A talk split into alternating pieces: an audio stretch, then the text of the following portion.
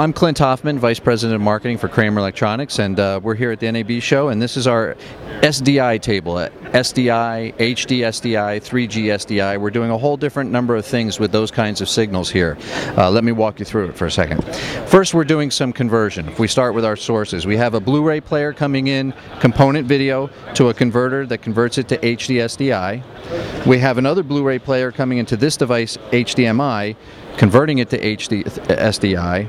And over here we have another product that does the same thing but over a wider variety of signals, whereas this one just does component and this one just does HDMI. This one will do multiple signal formats. This is also a proc amp, so you can do different things with the signal. As you can see on this monitor, we have the incoming signal and then the adjusted signal. In this case, we've taken the color way down to show you that we can see the split screen effect. So this is a proc amp and a converter. It does more than one thing. After we get our signals converted to HD SDI, we're taking them in. Oh, we also have another source here. It's just an SDI only test pattern generator. We have these four sources coming into our switcher.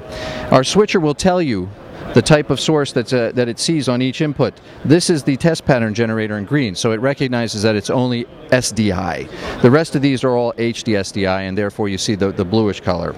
So once we have the sources into the switcher, we can switch them out.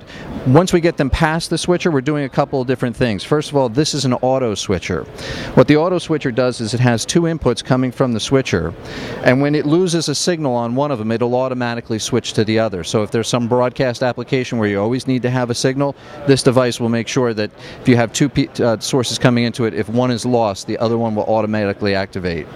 On the other side of the table, we're actually taking some of the outputs, four of the HD SDI outputs from the switcher, into a device that converts all four over one fiber optic cable.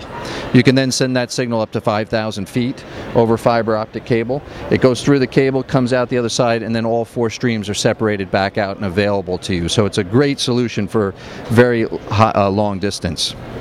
Finally, when you get down to the second switcher here where all our signals end up before they get up to the monitor, we have a device that converts the one signal that started as HDMI back to HDMI. So it travels through the entire system as a HD SDI signal with the audio embedded from the original HDMI signal.